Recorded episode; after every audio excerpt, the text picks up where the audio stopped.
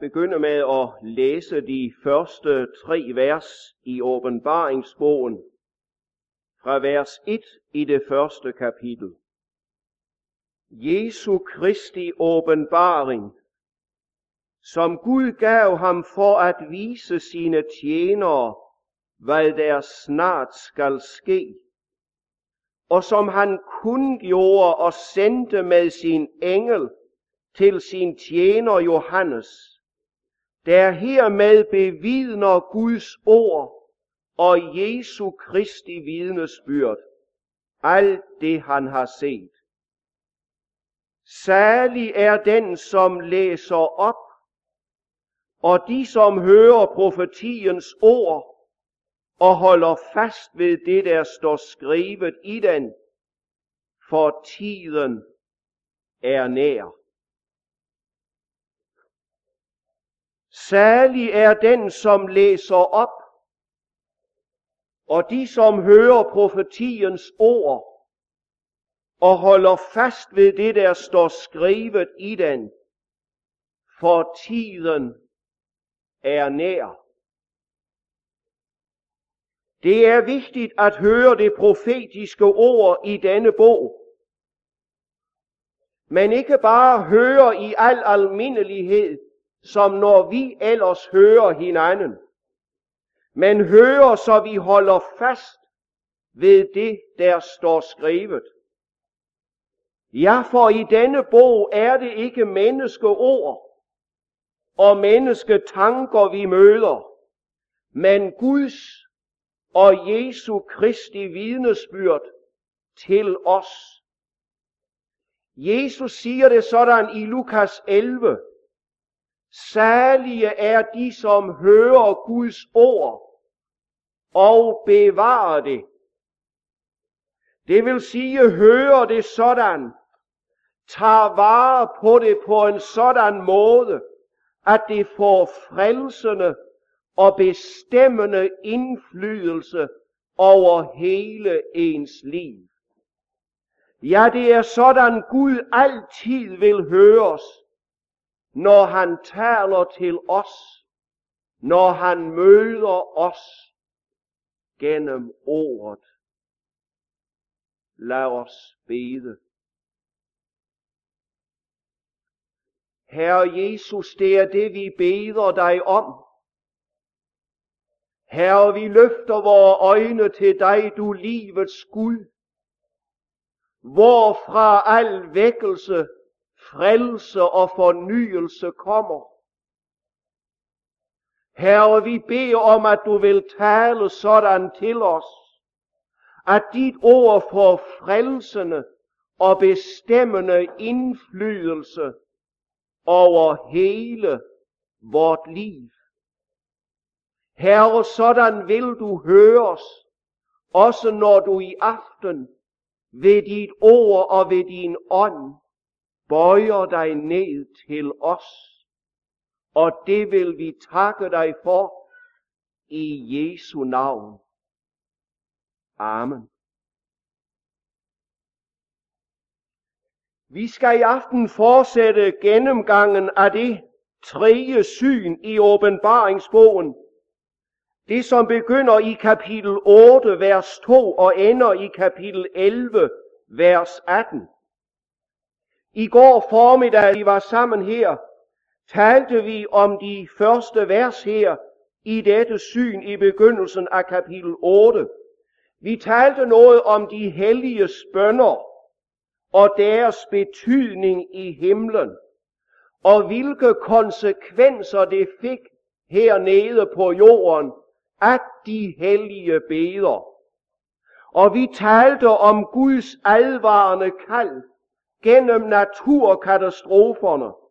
Og jeg læste også vers 13, som egentlig skiller det, vi skal dele i aften med det, vi hørte i går formiddags.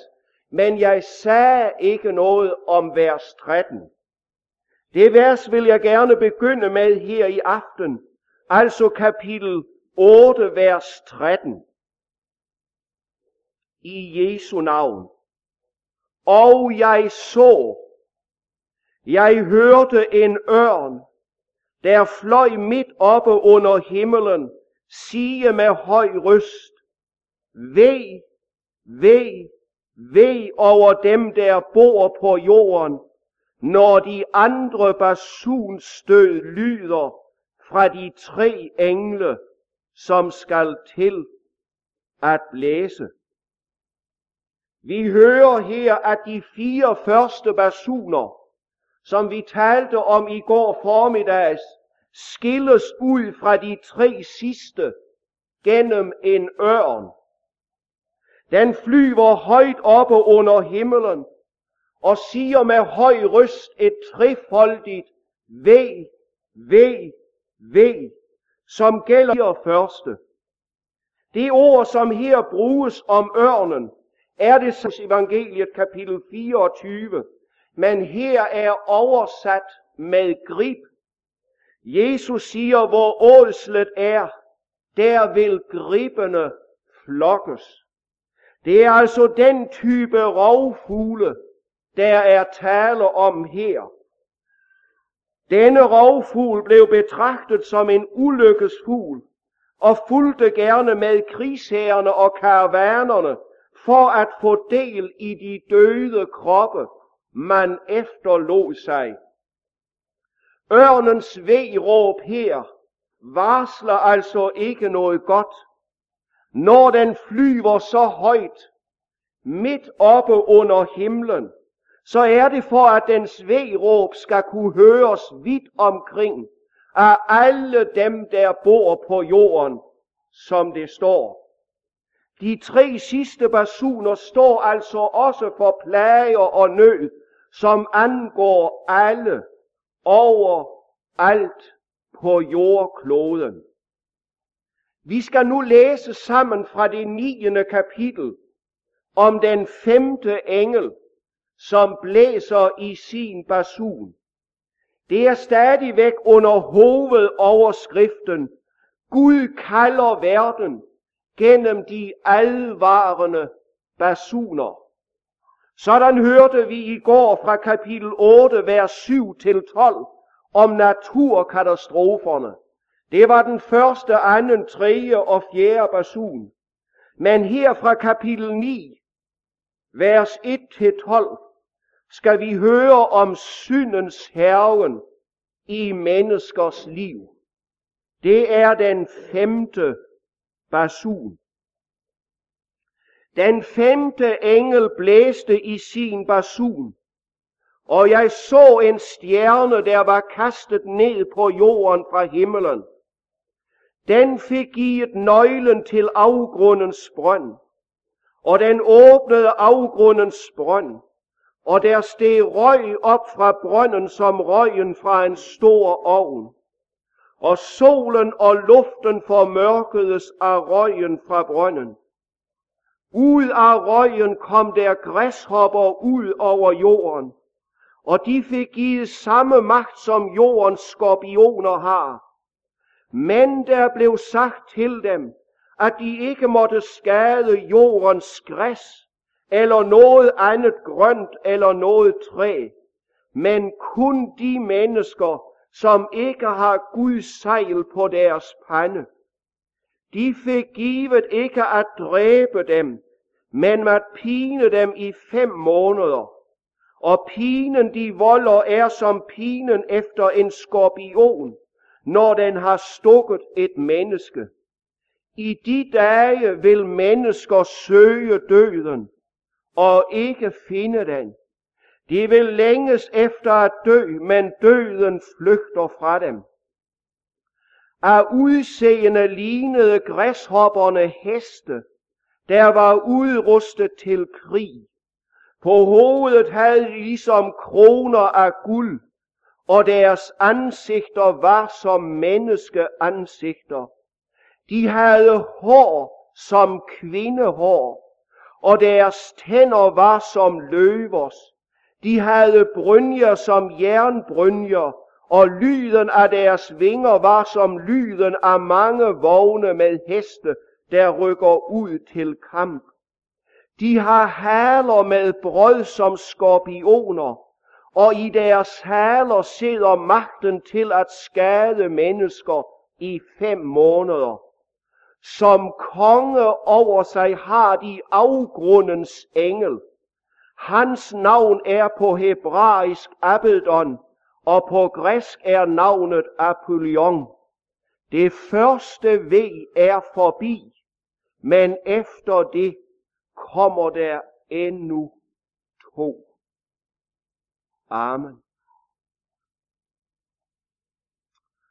Også denne basun, dette første V af de tre, som ørnen varslede skulle komme, er Guds kald til verden. Men nu sker det som sagt på en anden måde end gennem naturkatastrofer.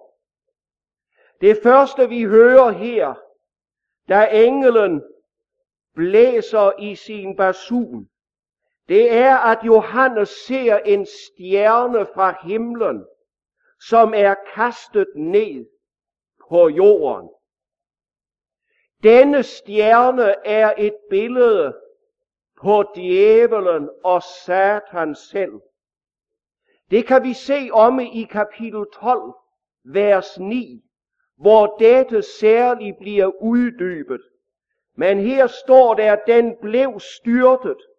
Den store drage, den gamle slange, som hedder djævelen og satan, og som forfører hele verden, styrtet til jorden, og dens engle blev styrtet ned sammen med den. I det 14. kapitel hos profeten Esajas møder vi et underligt ord.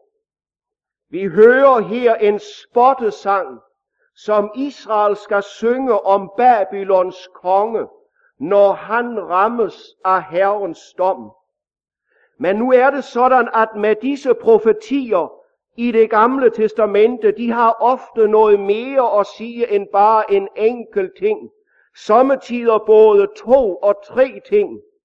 Jeg skal læse nogle vers her, for det kan tyde på, at det har noget at gøre også med satans fald. Esajas' bog kapitel 14 fra vers 12. Tænk, at du, at du faldt fra himlen, du strålende morgens stjerne. Du er slynget til jorden, du som besejrede folkene. Du sagde ved dig selv, jeg vil stige op til himlen. Højt over Guds stjerne rejser jeg min trone. Jeg tager sæde på bjerget, hvor guderne samles i det yderste nord. Jeg stiger op over skybankerne, gør mig lig med den højeste. Men du er blevet styrtet i dødsriget, ned i afgrundens dyb. Jeg skal bare læse de ind på det her, for det hører et andet syn til. Men det er, da Jesus er vendt tilbage til faderen, som sejrherre over djævelen hernede på jorden, at der bliver kamp i himlen. Satan skal kastes ud som Guds folks anklager, for Jesus vandt på korset en evig frelse til alle, til alle, der vil tage imod hans herlige gave og nåde. Og det er også dette afgørende nederlag for Satan, Jesus selv så frem til, da han med sin død for øje sagde det sådan, nu fældes der dom over denne verden. Nu skal denne verdens fyrste jages ud. Jeg tror, jeg tror du ligesom jeg mange gange har undret dig over det. Hvad er det, Jesus mener med, at nu skal denne verdens fyrste jages ud? Jo, det var da Jesus havde vundet sejren her på jorden og vendte tilbage til det himlen. Så står det om i kapitel 12, vers 7, og der blev krig i himlen. Mikael og hans engle gik i krig med dragen, og dragen og dens engle tog kampen op. Man kunne ikke stå sig, og de havde ikke længere deres plads i himlen. Og så står der nede i vers 12 i kapitel 12, så fryd jer der himle, og I som har bolig der. Men så står der videre, men ved over jorden og havet, for djævelen er kommet ned til jer med stort raseri, fordi han ved, at hans tid er kort. Mere skal jeg ikke sige om det nu, men det næste vi møder er måske endnu mere overraskende. For der står, at Satan, den faldende og nedkastede stjerne, får givet nøglen til afgrundens brønd, her i kapitel 9, vers 1. Her møder vi det som så mange steder i åbenbaringsbogen, at Satan får givet noget af Gud. Og det betyder, at han nødes til at gå Guds ærende. For det er Gud, der lader ham få nøglen til afgrundens brønd. Han har altså ikke længere tøjerslag, end Gud giver ham.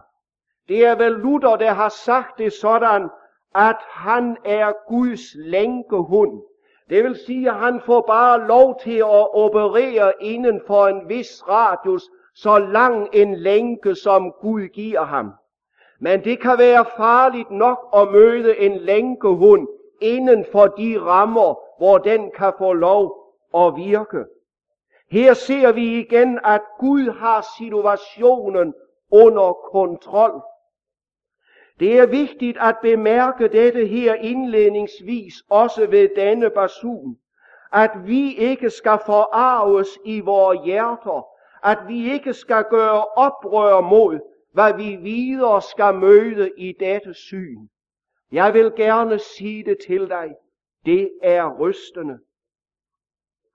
Afgrunden eller afgrundens brønd, som Satan får nøglen til, er ifølge Bibelen de onde ånders, de faldende engles forvaringssted. Da Jesus havde befalet den urene ånd at fare ud af en mand, og spørger manden, hvad er dit navn? Eller spørger ånden, hvad er dit navn? Så svarer han legion, for der var fart mange dæmoner i ham. Og så står der, og dæmonerne bad Jesus om ikke at befale dem at fare ned i afgrunden. Lukas 8, 31. Helligånden siger det sådan gennem apostlen Peter om de faldende engle. I 2. Peters brev kapitel 4, vers 2. Gud skånede ikke de engle, som syndede, men styrtede dem i afgrunden, hvor de holdes i mørkets lænker ind til dommen. Der er altså sket et fald i engleverdenen, og disse faldende engle, de holdes, de holdes fast i afgrunden i mørkets lænker. Afgrunden betyder egentlig et bundløst sted. Det er ikke det samme som ildsøen. Ildsøen er det, som i Bibelen kaldes helvede. Det er det sted, hvor djævelen og alle hans engle og åndsmagter og alle dem, der står Jesus imod og lever i synd, uden at ville omvende sig fra alle synder, en gang skal tilbringe deres evighed. Det møder vi både i det 19. og det 20. kapitel her i åbenbaringsbogen. Men indtil denne store og evige dom, holdes alle de onde åndsmagter i forvaring i afgrundens brønd. Og hør nu. Det er fra denne afgrund, Satan sender sine onde, destruktive fordærvsmagter ud over jorden. Han får virkelig lov til. Han får givet af Gud at lukke op for afgrundens brønd. Det vil sige, der åbnes for al satans løgn, bedrag og forførelse. Og der steg røg op fra brønden, som røgen fra en stor ovn, og solen og luften formørkedes af røgen fra brønden. Vi fornemmer, det er en tyk, stinkende og giftig røg, som vælter ud over jorden og forpester alt og alle. Det stod jo også i kapitel 12, vers 9, om ham, som blev styrtet, ham, som forfører hele verden. Og ud af røgen kom der græshopper, hører vi videre her i kapitel 9, vers 3. Og der er uendelig mange af dem, nok til at gå ud over hele jorden. Disse græshopper er ikke et billede på en ny naturkatastrofe, sådan som vi umiddelbart kunne tænke, sådan som de fire første basuner, vi hørte om i går. Der står nemlig udtrykkeligt om græshopperne her i vers 4, at de ikke må skade jordens græs, eller noget grønt, eller noget træ. Altså ikke skade naturen, men kun mennesker. Men ikke alle mennesker, kun dem, som ikke har Guds sejl på deres pander. Læg godt mærke til denne tilføjelse. Der er altså her tale om en plage, som Guds folk bliver skånet for. Dem, som hører Jesus til, som er forløst fra syndens magt og skyld ved hans mægtige indgriben i deres liv. Og derfor er de blevet besejlet med forjættelsens hellige ånd som et pant ind til forløsningens dag. Denne basunplage rammer altså kun denne verdens mennesker. Det vil sige alle de vantro, alle navnkristne og alle dem, der er faldet fra en levende tro på Jesus. Alle, som ikke er iført Guds fulde rustning, og derfor ikke kan løfte troens skjold, Guds ord, Jesus Kristus selv, hvormed man kan slukke alle den ondes brændende pile, som Paulus siger i Efeserbrevet 6. Af skildringen her af disse græshopper, som intet og ingen sparer, for sådan er det jo med græshoppesværmene, når de går til angreb, så bliver der intet sparet og intet ladt igen så forstår vi, at det drejer sig om ondskabens forførende magt, som Gud tillader at brede sig ud over jorden. Det er syndens livsødelæggende og nedbrydende kræfter, som her er virksomme, og som Satan, så langt det er muligt i det skjulte, står bagved det er det, Herren vil åbenbare og fortælle os, sit folk, som strider troens gode strid. Ja, det er faktisk den negative virkning af evangeliets forkyndelse, åbenbaringsbogen her fremstiller for os. Det som Helligånden siger gennem apostlen Paulus i 2. Thessaloniker brev kapitel 2, den lovløses komme er satans værk, og sker med al kraft og med løgnetegn og løgne under, og med alt uretfærdighedens bedrag over for dem, der fortabes. Og hør nu, fordi de ikke har taget imod kærlighed til sandheden, så de kunne blive frelst. Derfor sender Gud vilfarelsens magt over dem, så de tror løgnen. Og til det bruger Gud Satan og mørkets her. Her aner vi lidt af, hvorfor så meget ondt, så meget satanisk får lov at ske også i vore dage, og sikkert vil tage til frem mod Jesu komme og den endelige dom. Så det er ikke ubegrundet, når ørnegrippen med høj røst siger, Væ, væ, væ over dem, der bor på jorden. Det er påfaldende, om du lader mærke til det, når græshopperne, som kommer ud af røgen fra afgrundens brønd, når de beskrives her, hvor sammensatte disse græshopper er, hvor mange forskellige træk de bærer i sig. Alle disse forskellige træk udtrykker og viser os noget om, hvor mange sider bedraget rummer, når Satan går til angreb på en falden menneskeslægt. Ja, synden råder over redselsfuldt mange muligheder, når den rækker ud efter mennesker. Vi skal se på nogle af dem. Disse mærkelige græshopper er symboler på ondskabens magter. De kommer jo fra afgrundens brønd. Og de kalder og lokker på mange måder og appellerer til mange sider i menneskets syndige natur. Vi er nemlig ikke alle lige svage på de samme områder og over for de samme fristelser. Græshopperne er skildret som stærke stridsheste, der har tænder som løver og brynjer af jern, og lyden af dem er som en vældig fremrykkende her.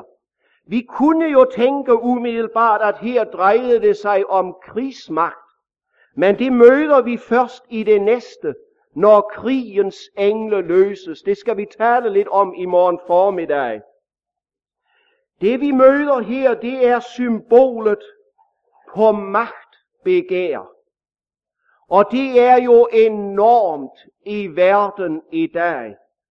Derfor møder vi al den nød og al den megen ulykke. Det at få magt er en af de sataniske fristelser, som for alvor drager på mennesker. Tænk, hvad der gøres i dag for at få magt, både i det store og i det små. Det gælder i de store forhold, når magtbegæret har grebet folk med indflydelse. Ja, der har det ført til katastrofe, til krig og ødelæggelse, til menneskeudryddelse og menneskenedværdigelse af allergroveste karakter. Ja, der har mennesker været værre end dyr. Men Gud som tillader og har givet Satan nøglen til afgrundens brønd, så disse uhyrligheder, som vi mange gange står spørgende overfor, som en kvalmende røg fra afgrunden lægger sig ud over jorden. Gud har ikke mistet kontrollen og overblikket over, hvad han vil. Og hvad er det så Gud vil? Han vil kalde verden gennem denne advarende femte basun som hedder syndens herven i menneskers liv. Han gjorde det, læser vi i Daniels bog, ved den store magtsyge kong Nebuchadnezzar af Babel. Og hans skæbne er i en sum den skæbne, som vil ramme alle magtsyge mennesker og alle verdens riger, som Satan med hovmodes og magtsyge skift har forpestet, de vil alle gå til grunde. Hos Nebuchadnezzar af Babel førte Guds advarsel til en dyb ydmygelse af kongen. Læs det fjerde kapitel i Daniels bog. Ja, det førte til hans omvendelse, hvad jo langt fra altid er tilfældet med Guds kald. Gang på gang så må Herren sige det, når Israel har været genstand for hans nådige advarsel. Men I vente ikke om til mig. Men det var det Gud ville. Det var så klart gennem det Gud lod ske med Israel, når han førte andre folkeslag ind over dem med sin tugt. Når vi læser i Daniels bogs 4. kapitel om Nebuchadnezzars dyriske vanvid, ja, han kom så langt ned, at han åd græs som en okse. Hans negle blev som fugleklør. Ja, så er det et billede på den besættelsens ånd fra afgrundens brønd, som verden i dag er gribet af og sunket ned i. Ja, vi kan undre os over, og lad os bare indrømme det, at så meget ondt og satanisk får lov til at ske, også i vore dage. Men så vidner Nebuchadnezzar her i det fjerde kapitel i slutningen af kapitlet. Ja, han kommer med et herligt vidnesbyrd. Han siger, da tiden var omme, da han havde været længe nok og var kommet helt derned, hvor Gud ville have ham, løftede jeg Nebuchadnezzar mine øjne til himlen, og jeg fik min forstand igen. Jeg priste den højeste og lovsang og ærede ham, der lever evigt. Hans herredømme er et evigt herredømme, siger han. Hans kongerige var i slægt efter slægt, og jordens beboere er for intet at regne. Han handler, som han vil, med himlens her og jordens beboer. Ingen kan hindre ham og sige, hvad er det, du gør? I samme øjeblik fik jeg min forstand igen. Og så siger han, jeg Nebuchadnezzar lovsynger, ophøjer og ærer nu himmelens konge. Alle hans handlinger er rigtige, og hans veje er retfærdige. Den, der vandrer i hovmod, kan han ydmyge. Ja, det er sådan en Gud, vi har. Det er sådan en Gud, der handler, og også gennem det, vi møder i denne femte basun. Ja, men det er jo ikke bare i det store, nej også i det små appellerer de sataniske kræfter til begær efter magt og position, efter mulighed for at dominere over andre. Det sker på arbejdspladsen, hvor albuerne bruges, for at jeg kan komme frem. Det sker i hjemmene, hvor herskersygen ødelægger i disse år tusinder af ægteskaber med uhyggelige, tragiske følger for alle. Og så hører vi i det syvende vers, at græshopperne har kroner ligesom af guld. Her er der tale om ærens kroner. Her synes de fleste nok, at det blev alt for lidt til mig. Hvad kan æresyge ikke friste mennesker til at ofre for selv at komme i centrum? Ja, for man tror, at det at gribe ærens krans, det er at gribe lykkens krans, men det er forførelse fra afgrundens rige. Alle æresyge er forførte mennesker. Så står der videre om græshopperne i vers 7, at deres ansigter er som menneskeansigter. Jeg har måttet stanse ved det. Jeg tror, det er et væsentligt udsagn, at deres ansigter er som menneskeansigter. Satan fremstiller nemlig aldrig det, han frister med, som noget umenneskeligt. Det er da klart, og fremstilles noget som noget sandt menneskeligt, at det må vi da have med, for ikke at risikere at leve et afstumpet liv og gå glip af noget ægte menneskeligt. David måtte jo også have det med, han kunne se i sit tv fra kongepaladsets tag. Det var jo så menneskeligt. En kvinde, der var ved at tage bad, og hun var meget smuk. Nu behøver ingen at krybe op på noget tag. Nu får man det serveret hjemme i stuerne i tv. Noget ganske menneskeligt. En kvinde, der er nøgen og tager bad. Ja, og hun var meget smukt. Det er, hvad mennesker i Norge og Danmark sidder og kigger på.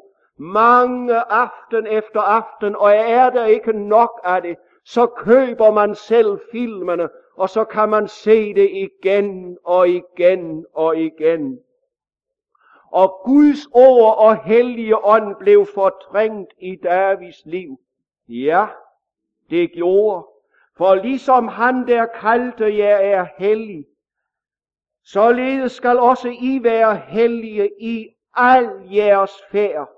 Utugt og al slags urenhed og griskhed må end ikke nævnes i blandt jer, som det sømmer sig for hellige. Umenneskeligt hyler tidens profeter, som får kraft fra afgrundens brønd. Umenneskeligt, at vi ikke må se disse ting og fylde os med dem. Hvad er det folk ser i deres tv?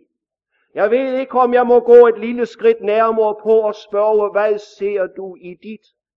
Og hvad ser du, når ingen andre ser dig? Hvad ser du i hemmelighed? Og hvad læser du, når ingen andre kontrollerer dig? Sikkert kun sande menneskelige ting. Ja, og alligevel folk besmittes af det.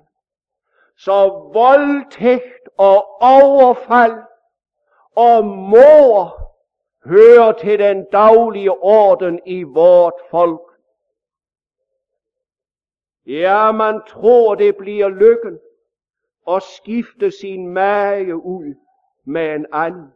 For det får man vist igen og igen, så man tror løgnen fra mørkets rige.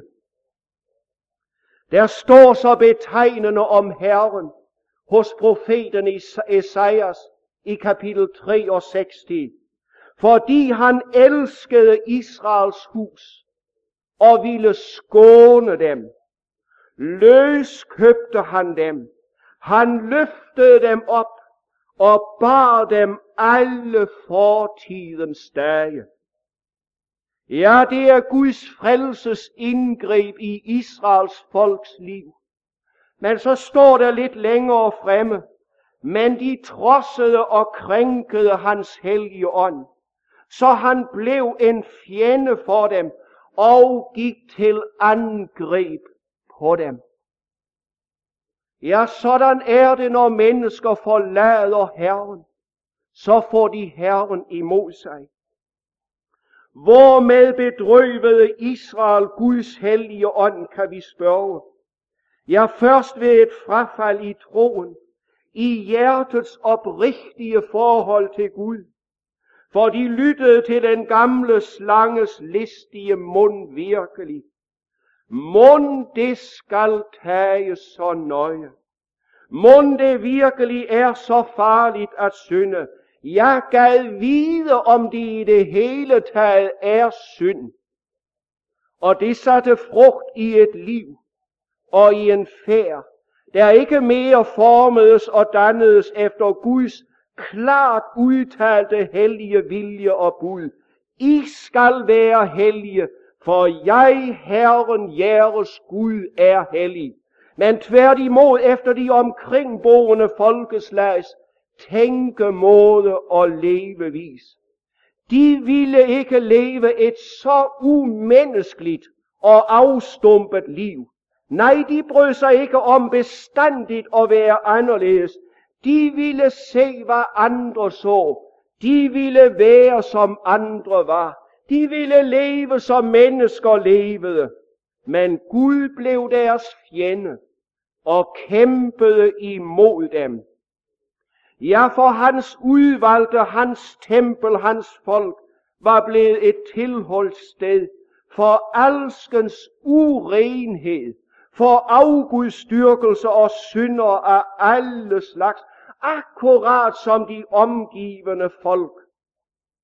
Mit hus skal være et bedehus, sagde Jesus, da han kom til Jerusalem for sidste gang. Men I har gjort det til en røverkugle. Guds hus en røverkugle. Jeg tror, det er den dom, han også i dag må fælde over mange såkaldte troendes hjerter, og måske også over mange kristne forsamlinger. Man har simpelthen indrettet sig med hjerternes vantro og frafald. Og det er med værslig tænkemåde og levevis, ret og slet menneskeligt. Det er at træde i Samsons spor. Han gav også efterhånden en dag, så gav han en god dag i, hvad Herren sagde. Og så begyndte han at lege med synden, og udleverede sig til der lille og mistede både fodfæste og syn, både åndeligt og lægemligt. Men han tænkte alligevel, at han nok skulle klare sig igennem. Han tænkte, at det gik nok alligevel den rigtige vej. Han vidste nemlig ikke, at Herren havde forladt ham. Det er dybt alvorligt. Vi møder det også i begyndelsen af åbenbaringsbogen i flere af menighederne der. Det hele fungerede til syneladende så fint, men Jesus stod udenfor. Sådan er det, og sådan går det, når synden, når brudet med Guds hellige bud bliver almindeligt og menneskeligt under satans røgslør. Man ser ingen fare ved at indrette sig i strid med Guds bud. Det er jo verdens og alle falske navnkristnes store nød. Men der står et meget alvorligt ord her i det 14. kapitel, vers 12 i åbenbaringsbogen. Her står der noget til de hellige. Her kræves der udholdenhed af de hellige. Dem, som holder fast ved Guds bud og troen på Jesus. Læg mærke til den vending, som Helligånden her bruger. De hellige, det er dem, som holder fast ved Guds bud og troen på Jesus. Og det er ingen modsætning. For det er umuligt at indrette sig i strid med Guds bud og samtidig være en kristen. Det vil sige en, der tror på Jesus til frelse. Det kan ikke en eneste gøre. Kære hjerte et af to. Enten ud i bøn og tro, syndens vej at fly og hade, eller lide sjæle skade. Ja, sådan synger brorson det. Og han synger det videre, du kan vride dig og vende, her så meget som du vil. Du kan vende dig og vride dig den ene og den anden vej så meget som du vil. Syndens lyst skal have ende, eller himlen lukkes til. Han vil sige, at uden forsagelse, uden bod og daglig omvendelse, så er det ude med et menneske.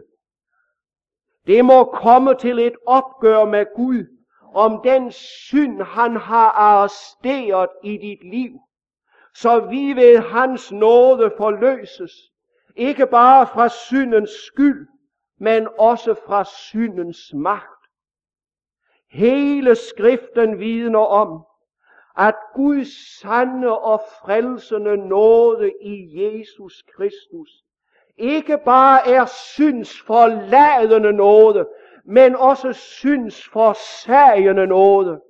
Den, der kommer til Jesus og ikke vil ud af synden, hans anger er helt igennem falsk. Han sagde det en af vores teologer i Danmark, som jeg har stor tillid til, som var bibelskolelærer på Hillerød. Han sagde, det må være sådan, at når du kommer til Jesus med synden, så må det være fordi, at nu kommer jeg med denne synd, og det må være med den hjerteindstilling. Det er sidste gang, jeg skal komme med den synd til Jesus. Hvis ikke hjerteindstillingen er sådan, at du tænker, jeg kan bare komme med den, og så kan jeg bare fortsætte og leve i det, og jeg kan bare komme igen. Og jeg må sige, det er mig en forkyndelse, der går på det i dag. At du kan blive i synden. Du kan fortsætte, og så kan du bare komme til Jesus. Jeg vil sige, det er en forkyndelse, der er helt igennem falsk. Sådan taler den hellige skrift ikke.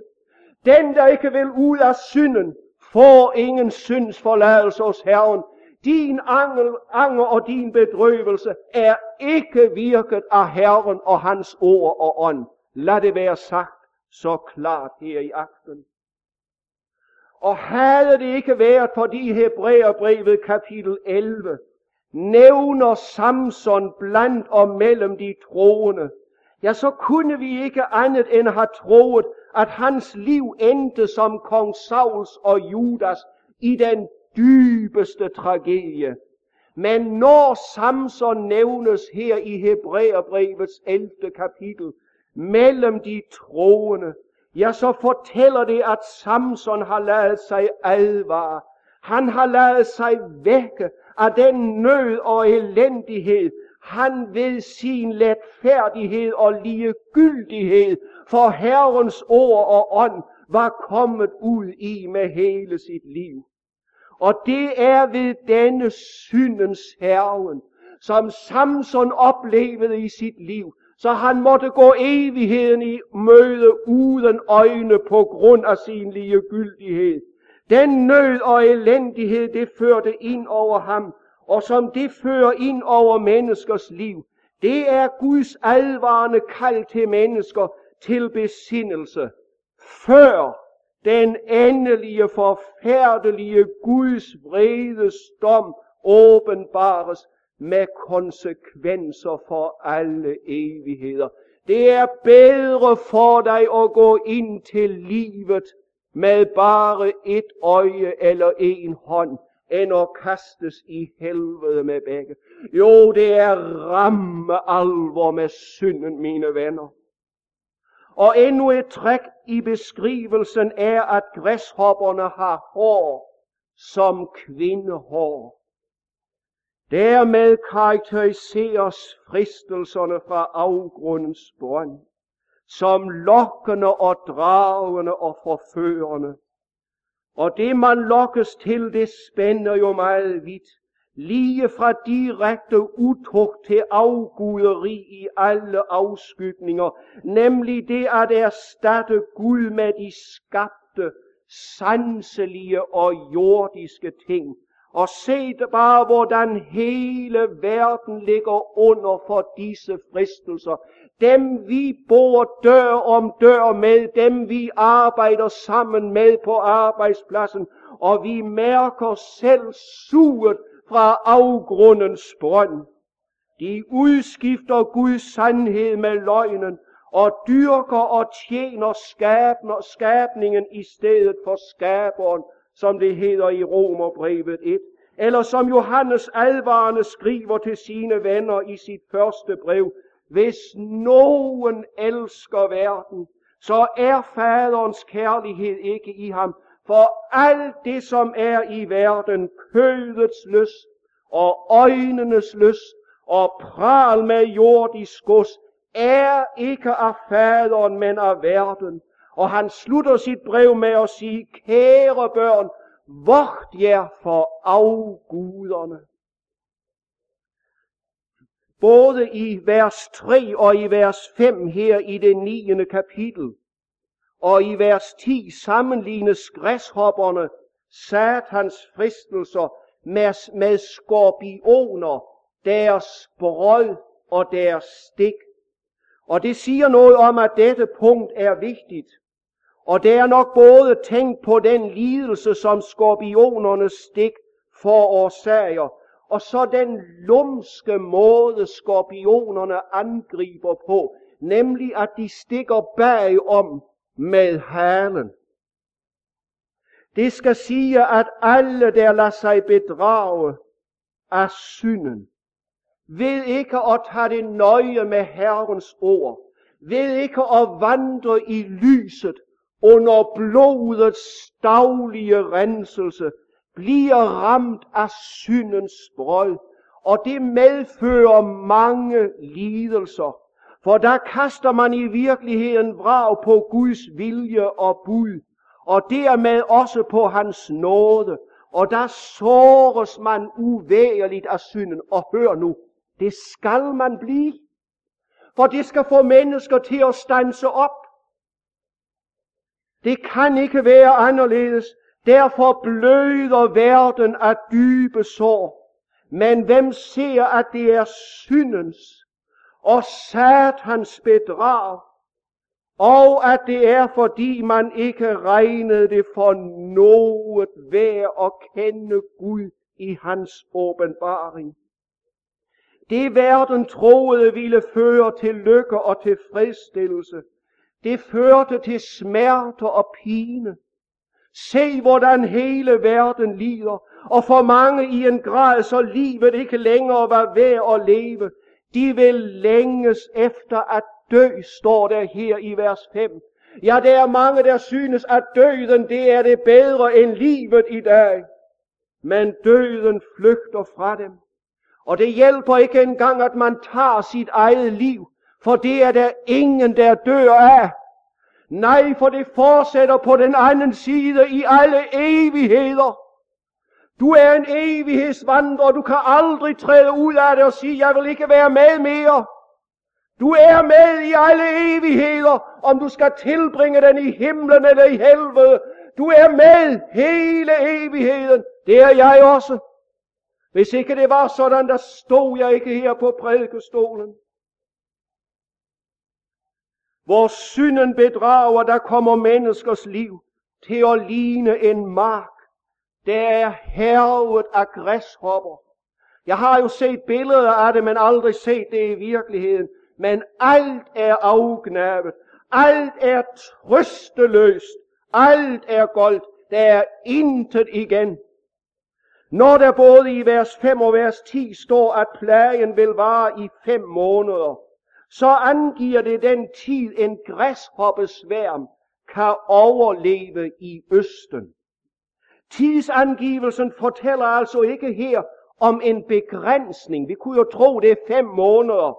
Nej, det er modsat.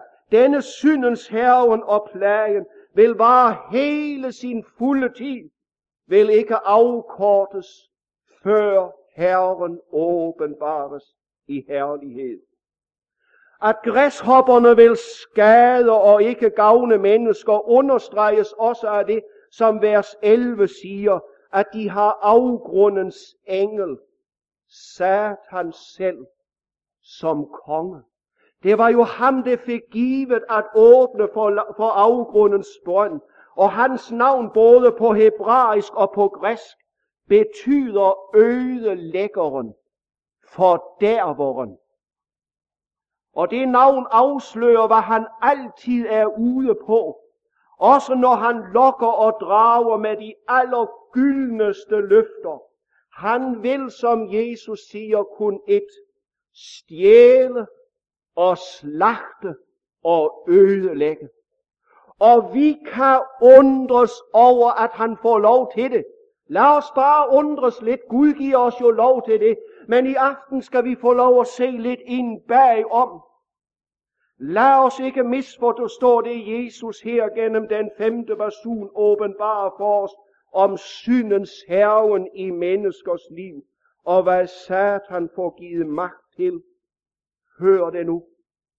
Det er Guds kald. Der livet i Jesus, så går det ikke. Det er skriften, og det er verden et stort vidnesbyrd om i dag. om vi har bare lidt øjne at se med. Men hvordan reagerer så de fleste mennesker, når Gud advarende kalder gennem sin strenghed, gennem loven, om du vil? Ja, vi møder det så smerteligt i slutningen af kapitel 9 her, i vers 20 og vers 21. Der står der to gange, men de omvendte sig ikke.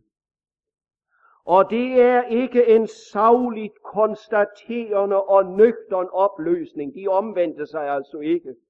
Nej, jeg har lyst til at sige, at det er et klageråb fra ham, som ikke vil nogen synders død, men længes efter mennesker og søger dem, der har forladt ham. Jeg søger af mange veje, også gennem syndens herven, om han dog kunne få en og anden stanset.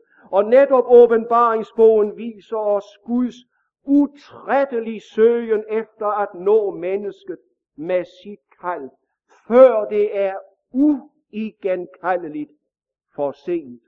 Og jeg må sige, at tiden herefter, den kan være meget kort. For sent, det er jo et frygteligt ord. Ak, der råber du forgæves. Herre, luk mig ind. Oplad for mig himmelporten. Jeg, jeg er dog din. Ja, sådan har Jesus fortalt, at sådan skal mange komme og tro, de er hans. Tænk, når han dig der vil svare, som du gjorde før. Du for mig ej åbne ville, lukket er min dør. Og hvor det gælder for os, som apostlen siger, at vandre som vise og forstandige, så I udnytter det gunstige øjeblik, for dagene er onde. Ja, hvor er dagene onde? Og de bliver næppe bedre herefter. Jeg tror, apostlen Paulus taler ret, og jeg tror, det er et profetisk budskab også til vor tid, hvor der siger så mange ting om, at der skal ske så mange, og der skal komme sild i regn, og der skal komme store vækkelser. Jeg tror simpelthen ikke, det passer. Paulus siger det sådan, verden i sin nuværende skikkelse går mod sin undergang. Ja, vi går mod undergangen. Verden går mod sin undergang for syndens skyld. Og jeg må spørge, tror du, du skal være med i den undergang? Eller skal du endnu i aften vende om og gå ind i Guds rige? For endnu lader Gud sit nåde kald gå ud. Tænk, at du kan få lov at sidde og høre det her i aften. Høre, hvad det er, det drejer sig om. Det er ikke sikkert, du kan lide og acceptere måden, Gud gør det på. Det har mennesker forresten aldrig kunnet lide. I det store hele, så har de aldrig synes om den måde, Gud kaldte på. Han skulle altid gøre det på en anden måde. Aldrig var mennesker tilfreds med Guds måde. Han skulle nemlig lade dem leve hele deres liv, sådan som de ville.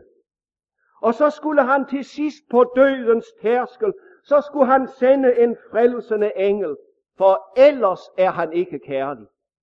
Har der mange, der lever livet sådan. Jeg hørte netop om en kone hjemme i Danmark, der sagde til en af mine troende venner, hendes mand var noget ældre end hun var, og så var han pludselig død. Og så sagde hun til, til hende, som fortalte mig det, så sagde hun, nej, sagde hun, jeg skal ingenting have med Gud at gøre, når han er så ond, at han tager min mand fra mig. Ja, de havde levet hele livet uden Gud, og manden var så gammel, at han havde nået dødsalderen. Men når Gud var så ond, så skulle, skulle hun ikke. Ja, de ville leve hele livet, og så skulle Gud være nådig på det sidste og føre dem ind i himlen. Jeg har lyst til at sige, sådan er Gud ikke. Han kan indimellem nå nogen på den yderste spids, men fordi Gud ikke er sådan, som mennesker vil, han skal være, så går uhyggelig mange fortabt. De har nemlig et andet syn på Gud, end det skriften åbenbarer, også her i åbenbaringsbogen. Og jeg vil sige, det er livsfarligt at have et andet syn på Gud, end det syn, som skriften åbenbarer. Og så til sidst. I sin hellige retfærdighed har Gud fra skabelsens morgen til i dag ikke tålt synd. Hans krav til os er fuldkommenhed. Så vær der fuldkommende, som jeres himmelske far er fuldkommen, siger Jesus. Den sandhed hører altså ikke bare fortiden til. Sådan er Gud den dag i dag. Det er det, han kræver, ikke noget mindre. Og hvis ikke du får dit liv prøvet i det lys, så bliver du ikke særlig. Guds hellighed, Guds vrede, Guds had til synden, Guds dom. Ja, Gud som den, der kan fordærve sjæl og lægeme i helvede, er stadig væk en realitet. Uden nogen afsvækkelse. Og det er den vrede og dom, Gud vil frelse os fra. Det aller, aller værste vil Gud frelse os fra. Og for at nå det, lader han mange underlige ting ske i denne verden, som vi ikke umiddelbart kan forstå. Hans frelses vilje ligger også i hans strenghed. Målet for Guds uforståelige strenghed er nemlig at føre mennesker ind til frelseren Jesus. I et opgør med hele selvlivet til et nyt Kristusliv. Og Guds frelses vilje er meget stærk. Det er egentlig noget af det, jeg har talt om her i aften. Men han tvinger ikke mennesker ind i sit rige. Men han nøder dem til at tage imod den frelse, som han har offret alt for at bringe til veje. Guds frelses vilje er også baggrunden for hans tøven med at opfylde løftet om oprettelsen af evighedsriget ved Herren Jesu komme. Efter et spottende angreb på dette endnu uopfyldte løfte, så svarer Peter sådan i sit andet brev. Herren er ikke sen til at opfylde sit løfte, sådan som nogle mener. Men han har tålmodighed med jer, fordi han vil, at ingen skal gå fortabt, men at alle skal nå til omvendelse. Og jeg må sige, når jeg læser sådanne og lignende ord i skriften, så glædes jeg. Og så tror jeg, det er virkelig sandt, at Herren vil, at ingen, ikke en eneste skal gå fortabt, når det stod til ham, men at alle skal nå til omvendelse. Det er rigtigt, og lad mig sige det til allersidst. Det er Gud alene, der kan omvende et menneske. Men han kan også. Men det skal også understreges, at mennesket selv kan hindre sin omvendelse. Vi kommer ikke uden om det. I åbenbaringsbogen kapitel 2 hører vi om den ugudelige Jezabel. I vers 21 siger Jesus, jeg har givet hende tid til at omvende sig, men hun vil ikke omvende sig fra hendes utugt. Alt var lagt til rette for hende. Jeg, siger Jesus, har givet hende tid til det. Både tid og anledning, men hun ville ikke omvende sig. Derfor blev hun et helvedes barn, til trods for at Herren ønskede at gribe frelsende ind i hendes liv. Men der hvor Guds gerning ikke hindres i et menneskes liv, der hvor mennesker ikke sætter paraderne op, der fører Herren sin vilje igennem med mennesket. Tænk, det kan han også gøre her i aften. Anger og syndsbekendelse virker Gud ved loven. Jeg tror egentlig også, det ligger ind over os her i aften. At der er nogen af os, og muligt alle sammen, har lyst at gøre bod for Herren. Gå ind for hans ansigt. Anger og syndsbekendelse virker Gud ved loven. alene for i vores hjerter at skabe længsel og behov for Jesus og den frelse, som han allerede har vundet til os ved sin forsoner gerning. Ja, for alt det, der skal redde dig, det ligger færdigt i Jesus. Du har anger og syns erkendelse nok, hvis du ikke kan være Jesus for uden. Har du det sådan, der må du høre hans vidunderlige ord. Den, som kommer til mig, vil jeg aldrig støde bort. Og at komme til Jesus, akkurat som man er, og hos ham modtage nåde og forladelse, ja, det er at blive omvendt. Så sig ikke i aften, jeg kan ikke blive omvendt. Ved du hvad, omvendelsen er inden for din rækkevidde i aften. For Jesus han er her, og nu er døren åben ind til ham. Tænk en ugudelig kan blive en himmelarm i løbet af et sekund. Ja, lad os bede sammen. Herre, nu beder vi om, at du ved din gode, hellige ånd vil sænke budskabet ned i vores hjerter. Herre, først og fremmest til fornyelse for dit folk, for mig. Og Herre, så til frelse for alle dem, som står uden for dit rige, som lever i synden, men tror, at de alligevel kan høre til i Guds rige. Herre, lad dem se, at det er et bedrag.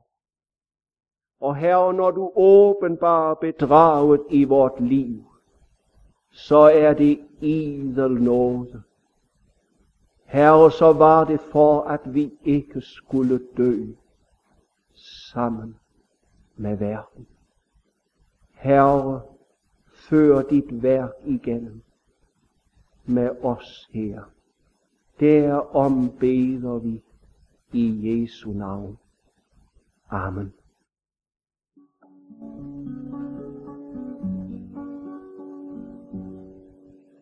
Hvis jeg ikke havde Jesus, hvilken mening var det der i at leve nogen år og siden dø?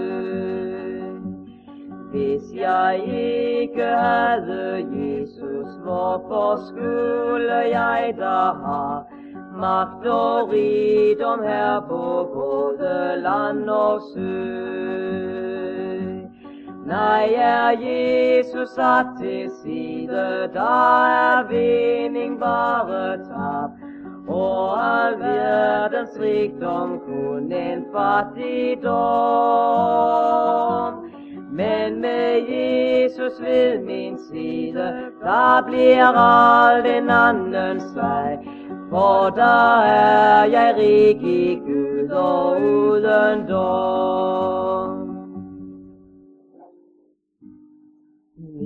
Jeg ikke havde Jesus, hvem var da min sikre borg? Når det truet bare på min pilgrimsvej. Hvis jeg ikke havde Jesus midt i modgang, nød og sorg, intet lys i mørket skinte der for mig. Nej, er Jesus sat til side, der er vinding bare tab, og al verdens rigdom kun en fattigdom. Men med Jesus ved min side, der bliver alt en anden sej. for der er jeg rig i Gud og ud Hvis jeg ikke havde Jesus, når i medgangstid jeg går, og når lykkesolen smiler mig imod. Hvis jeg ikke havde Jesus, i slik styrke svær jeg står. Meget snart jeg derfor vil i overmod. Nej, er Jesus sat til side, der er vinding bare tab. Og al verdens rigdom kun en fattigdom. Men med Jesus ved min side, der bliver alt en anden sag. For der er jeg rig i Gud og uden dom. Derfor vil jeg eje Jesus under alt det trykkes der. For med kærlig omsorg vogter han min sjæl. I til himlen han mig bærer, der hvor engle mod mig ler. Alt er vundet pris ved Gud, og alt er værd. Nej, er Jesus sat til side, der er vinding bare tab. Og al verdens rigdom kun en fattigdom. Men med Jesus ved min side, der bliver alt en anden sag. For der er jeg rig i Gud og uden dom. Nej, ja, Jesus var til side, der er vinding bare tab. Og al verdens rigdom kun en fattigdom. Men med Jesus ved min side, der bliver alt en anden sag. For der er jeg rig i Gud og uden dom.